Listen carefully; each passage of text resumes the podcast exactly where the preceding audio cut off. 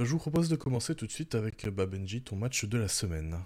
Ouais, alors c'est un peu étonnant de parler de match de la semaine quand je vais vous parler de ce match-là parce que je suis pas sûr que c'était le plus intéressant à regarder cette semaine. Mais euh, on parle rarement de nos Français en NBA, alors qu'en fait, euh, au global, on a plutôt une bonne saison, moi je trouve, des Français euh, en NBA. Nico Batum est super bien à Philly, et notamment deux autres Français qui font une très bonne saison. Donc évidemment, je vais pas vous parler des Knicks, mais je, vous je vais vous parler des Spurs et des Wizards, parce qu'on avait la première rencontre entre Victor Mbanyama et Bilal Koulibaly cette nuit, qui était coéquipier l'année dernière en Mets. Et euh, bah, ça a couché déjà d'un match sympa. Euh, c'était un match que les deux attendaient euh, avec pas mal d'impatience. donc, donc je me suis dit qu'on pouvait le regarder. Et en le regardant, bah, il y a eu un certain, pas mal de choses qui étaient intéressantes. Déjà, ils ont tous les deux été plutôt bons, voire très bons. Bilal Koulibaly a fait un, franchement un super match, notamment une très bonne fin de match, en étant très efficace et en donnant le ton pour les Wizards pour passer devant, parce que les Wizards ont été devant dans le dernier quart-temps avant le retour de Wemby euh, sur le terrain. Euh, Koulibaly qui continue à montrer euh, sa capacité à être plutôt efficace quand même en attaque. avec des bonnes séquences. Et notamment dans cette séquence-là, on, le voit mettre un 3 points, même 2-3 points, je crois, et un double pas en déséquilibre qui, laisse qui laisse prévoir des choses intéressantes pour, pour Koulibaly. Et évidemment, toujours son impact défensif. Et euh, Wemby, on en reparlera peut-être un petit peu plus tard de Wemby, mais euh, Wemby dans le prolongement de son dernier mois de très bon niveau, qui, euh, les gars, je ne sais pas ce que vous en pensez. Alors, il y, a toujours des choses qui vont pas trop chez lui, notamment euh, ses pertes de balles. Il perd 6 ballons dans ce match-là, et globalement, tout ce qui est lié au départ en dribble, il a du mal, d'autant que les équipes adverses, de toute façon, ont compris qu'ils n'avaient pas la capacité de mettre quelqu'un à sa hauteur, alors du coup, ils mettent un mec plus petit au moins pour l'attaquer sur son départ en dribble, mais qui commence quand même à avoir un impact dans les matchs qui est euh, vraiment non négligeable. Et ça s'est encore vu sur ce match-là, et notamment ça s'est vu en fin de match, où, et il me semble que depuis un mois, c'est ce qu'on voit beaucoup avec lui, où il a été particulièrement bon euh, en fin de match. Euh, donc voilà, c'est un match qui est intéressant à regarder. Surprend équipe par équipe, puis après les gars, je vous lance. Sur les Wizards, moi je trouve que c'est un, un, un, joyeux bordel. Il y a quelques belles séquences avec des systèmes qui sont quand même assez intéressants. J'aime beaucoup ce que font euh, Kispert et euh, Advija à chaque fois que je les, je les vois jouer. Euh, mais sur le reste, euh, c'est quand même assez, assez fragile. Azat, je crois qu'en début de saison, tu étais assez haut toi, sur les Wizards. Je sais pas si tu as eu l'occasion de les voir jouer un petit peu et d'avoir un avis sur eux. Alors, oh, je sais pas, mais j'avais fait la, j'avais fait la, la preview et c'est vrai que moi, j'étais pas mal intéressé parce qu'il y a des joueurs que j'aime bien, comme Corey Kispert. Euh, même j'étais curieux de voir un petit peu comment Bolil il allait être, allait être utilisé. Même Jordan Poole, un peu comme bah, joueur un petit peu plus principal d'une équipe. Euh, j'étais très curieux. Et en vrai, ça avait l'air de tellement ressembler à rien euh, au début d'année que j'ai pas forcément continué à regarder. Mais c'est vrai que moi, ça m'intéresse pas mal parce qu'en plus, il y a l'arrivée de, de Marvin Bagley. Et je vois qu'hier, il a encore fait 36 minutes.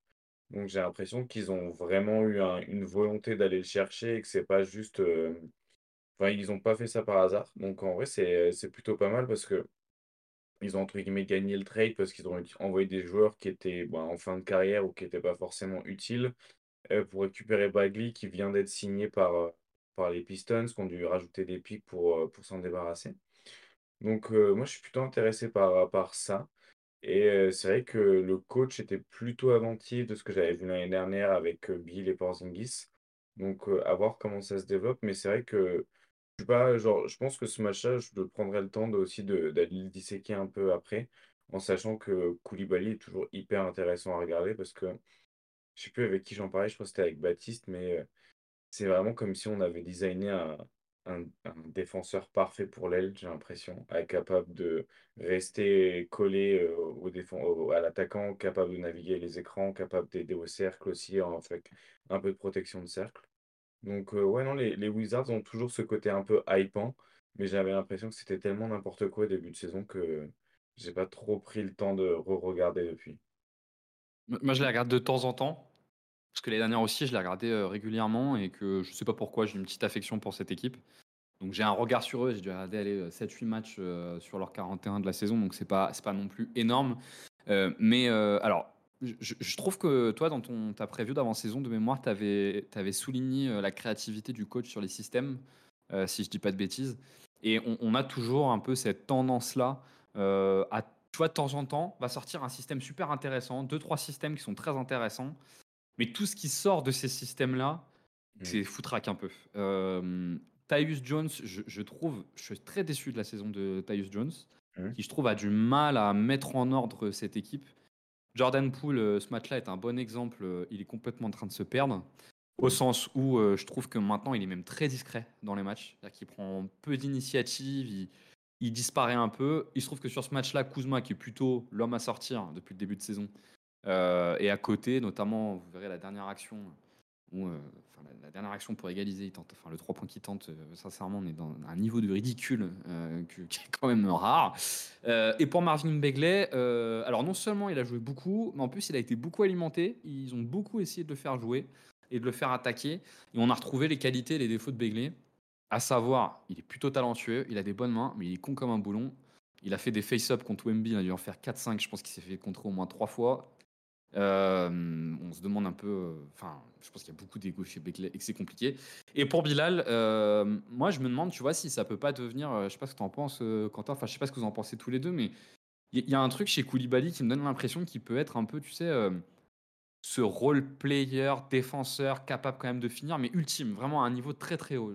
il me fait penser un peu par moi à Odi Newby mais, mmh. mais comme s'il pouvait être une version boostée d'Aniobi. C'est-à-dire sans non plus virer vers ce qu'on attendait d'Aniobi, à savoir euh, devenir un Kawhi Leonard, donc quelqu'un qui peut vraiment créer et porter. Mais par contre, tout ce que fait déjà très bien Niobi, le faire euh, presque encore mieux. quoi. Ce qui serait déjà excellent. Hein. S'il arrive à faire ça, ce serait déjà excellent. Parce que faire tout ce que fait Niobi dans le même registre, mais en mieux, ça, voudrait dire que tu serais vraiment, vraiment très très fort. Je sais pas ce que vous en pensez, mais. Euh. En plus, ils essayent un peu de, de, de le faire créer. Donc, euh, moi, j'avais vu qu'il avait, en essayant un peu de regarder les matchs, qu'ils essayaient de le faire, de l'utiliser comme porteur de balle. Donc, je pense qu'il y a une volonté un peu de voir c'est quoi ses limites comme ça.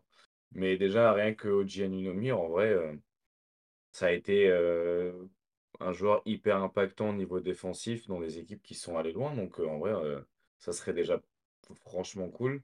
Mais je pense qu'il peut même aller un peu plus loin que ça offensivement, ouais.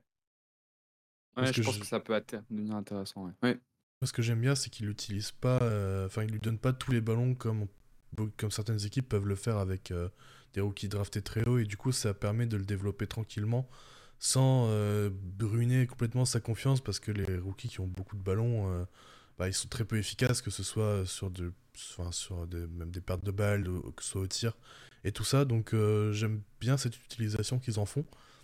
Après, bon, j'ai pas maté beaucoup de matchs des, des Wizards, donc je n'irai pas trop trop loin non plus, mais euh, voilà, j'aime bien le fait qu'il l'utilise euh, avec parcimonie pour l'instant et qu'il prenne le temps de, le développer. Et côté Spurs, euh, ça commence à devenir intéressant de regarder les Spurs. Depuis, moi j'ai beaucoup pesté, je vais encore le faire tout à l'heure, mais j'ai beaucoup pesté contre le projet de Greg Popovich depuis le début de saison, qui me paraît complètement déconnant parce que en fait, euh, parfois, tu as l'impression que les joueurs sont lâchés sans aucune consigne et que ça part dans tous les sens. Depuis deux semaines, euh, Tyus Jones a récupéré la main. Jérémy Soran Jones, rejoue comme. Euh, Trey Jones, pardon, ouais, a récupéré la main. Jérémy Soran rejoue à son poste. Et s'il y a un peu plus d'organisation, au moins les pick and roll qui sont créés sont créés de manière à peu près sensée. Il y a un peu près de recherche de mismatch, ce qu'il n'y avait pas du tout au départ. Et donc, ça commence à avoir un peu de sens. Euh, on, parle rarement des Spurs ici. Je sais que, que Azad est d'accord avec moi. Moi, je suis très fan de Devin Vassell, que je trouve très intéressant. Euh, qui est un joueur qui est capable à la fois d'être un vrai dragster en contre-attaque, qui a plutôt une bonne explosivité et, surprise, je m'y attendais pas, mais commence à développer des choses de mi-terrain. Et je pense qu'il va pouvoir être un acolyte de Wemby à un moment donné, euh, et relativement rapidement. J'ai toujours bien aimé Keldon Johnson, que je trouve beaucoup moins à l'aise en sortie de banc qu'il l'était quand il était titulaire. Mais ça reste quand même un bon joueur. Et ben, depuis qu'il n'est plus meneur, on retrouve euh, Jérémy Soran, les gars, qui en fait euh, nous rappelle que c'est pas un joueur complètement inutile. Euh, sur ce match-là, il est plutôt, plutôt bon, voire même, on peut même dire qu'il est très bon sur ce match-là. Et ça fait 2-3 matchs que je le trouve, que je le trouve pas mauvais. donc voilà, côté Spurs, ça commence doucement à se mettre en place. Bon, il ne faut pas que ça aille trop vite non plus. Hein. On sent bien qu'il ne faudrait, faudrait pas non plus commencer à gagner trop de matchs. Mais, euh, ça commence, ça commence à être intéressant de les regarder jouer. Et euh, moi, je suis intéressé par votre retour sur Victor. Moi, je trouve que depuis un mois, allez, un mois, un mois et demi, il, en fait, depuis qu'il joue moins, il a passé un cap, euh, je trouve, depuis qu'il a une blessure, en fait. Il a passé un cap et je le trouve vraiment impactant dans les matchs. Un peu plus propre. Il y a toujours énormément de déchets, mais il y a des flashs où sur certains flashs, tu te dis, euh, ouais, tu comprends pourquoi des mecs comme Kenny Smith te disent dans 4-5 ans, ce sera peut-être le MVP.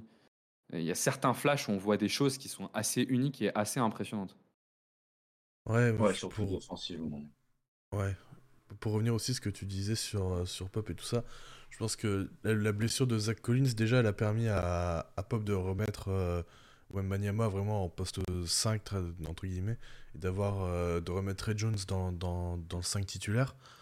Et euh, ça lui a permis de, de, retrouver des rotations un peu plus disons, euh, habituel. Et euh, ça a permis de, de, voilà, de tester d'autres choses. Et ça a marché. Et maintenant, même avec le retour de Zach Collins, Zach Collins est maintenant remplaçant. Donc, j'ai l'impression que voilà, il a fait ses tests. Et maintenant, il a envie de voir ce que ça donne justement avec, avec un vrai meneur et, un, et son 5 classique, disons. Ouais, mais en tu dis que c'est en défense, ouais. En défense et en attaque, je pense qu'en défense, c'est là où ça se voit le plus, parce que pour moi, c'est là où il y a le plus d'impact. Mais en attaque, si tu regardes, euh, il est de plus en plus efficace. Il est de plus en plus euh, impliqué aussi dans la création pour euh, les autres, surtout.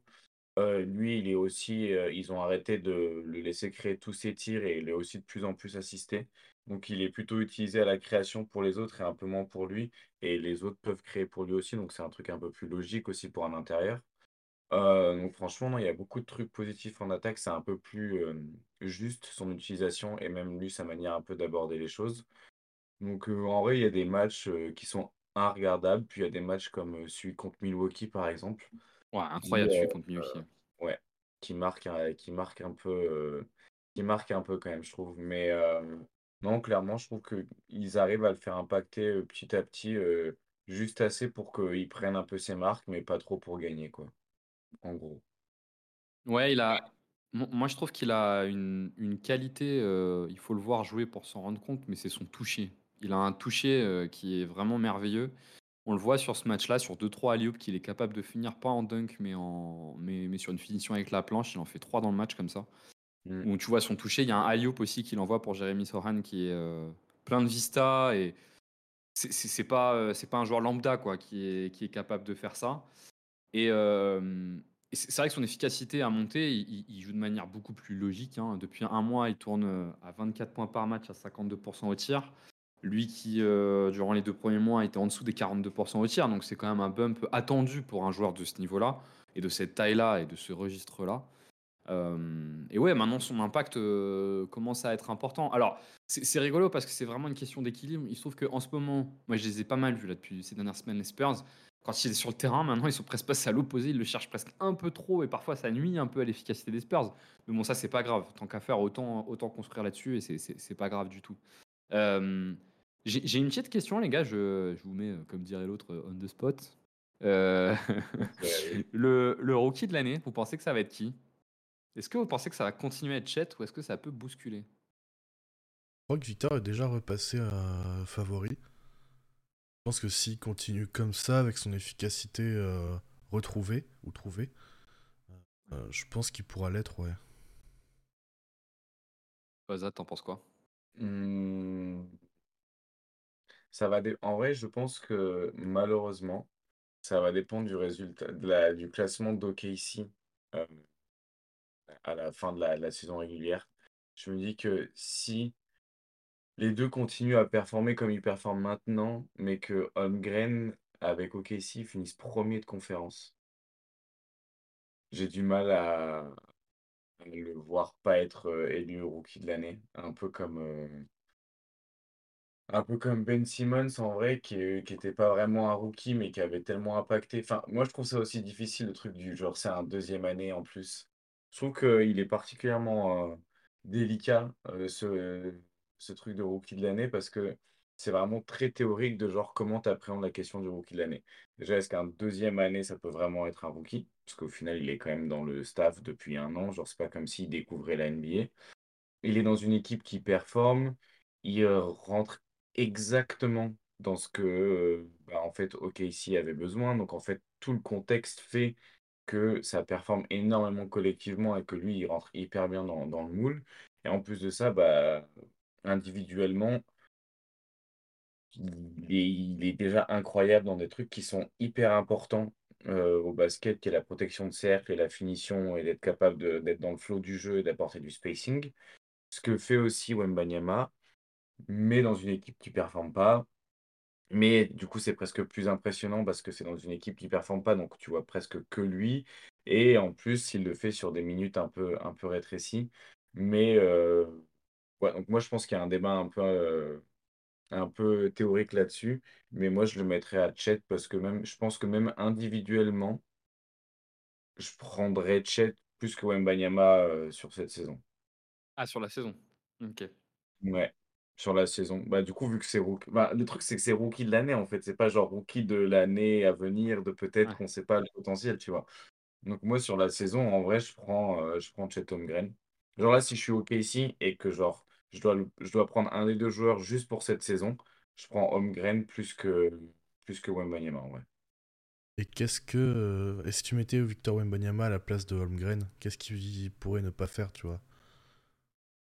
Euh, je pense que le, dans le flow de l'attaque, il serait peut-être moins bien utilisé dans une équipe euh, où il n'est pas du tout le, truc principal.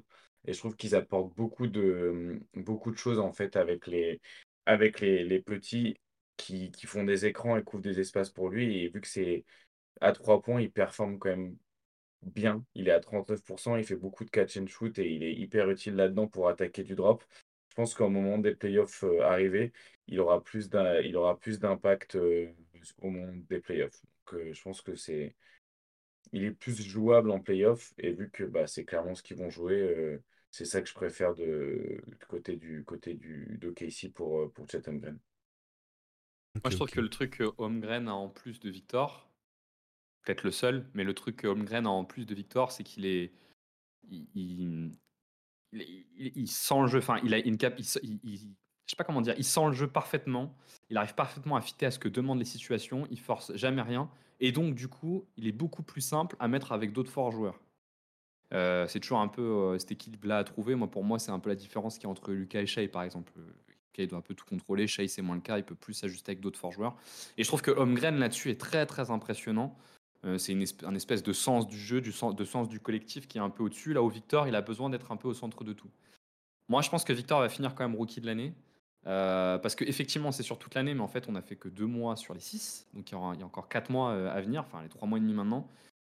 Je pense que Victor va être rookie, rookie du mois sur la conférence Ouest en janvier parce qu'il a passé la seconde. Et à mon avis, on va arriver dans une situation où à la fin de la saison, c'est que des stats, mais où Victor aura probablement allez, 3-4 rebonds de plus, un compte de plus, une passe de plus, 4-5 points de plus. Alors un moins bon pourcentage, oui, mais un peu tout au-dessus. D'autant que Popovic a annoncé qu'il restait le match contre les Sixers, mais qu'après le match contre les Sixers, son temps de jeu devrait augmenter. Donc euh, je, pense que c'est Victor euh, qui va l'avoir. Euh, et aussi parce que pour moi, depuis trois semaines, Victor a montré un truc qu'il ne montrait pas depuis le début de saison, qui est que fondamentalement, je, trouve qu'il y, a, un mois, tu te disais, ah, mais qui, peut, qui va devenir le meilleur joueur? Je trouve que depuis trois semaines, c'est que trois semaines, mais tu te dis, non, mais en fait, il n'y aura pas de doute. Le meilleur joueur, ça sera Victor. Parce que c'est encore autre chose, c'est encore un autre niveau. Et ça, je pense que pour les votants, ça va compter quand même. Je pense que c'est le genre de truc qui compte pour les votants. Il y a aussi le fait que, genre, en termes de, stats même un peu plus avancés, euh, Wembanyama, il a un usage rate de 30%. Et euh, sur, euh, basketball référence, alors que Chet Green c'est 20%. Du coup, euh, tu un truc un peu plus de. Il est déjà, il est déjà le go-to guy, en fait, euh, Wembanyama, là où Chet Green est le deuxième, troisième meilleur joueur de son équipe. Euh, donc, ça, je peux comprendre aussi. Mais je pense encore une fois que le joueur le plus impactant sur du basketball collectif, en gros, celui pour moi qui a le plus de, qui impacte le mieux l'équipe euh, cette saison, ça resterait Chatham Green. Et euh, ouais, je pense que dans un collectif, c'est quand même celui que, celui que je prendrais pour cette saison uniquement.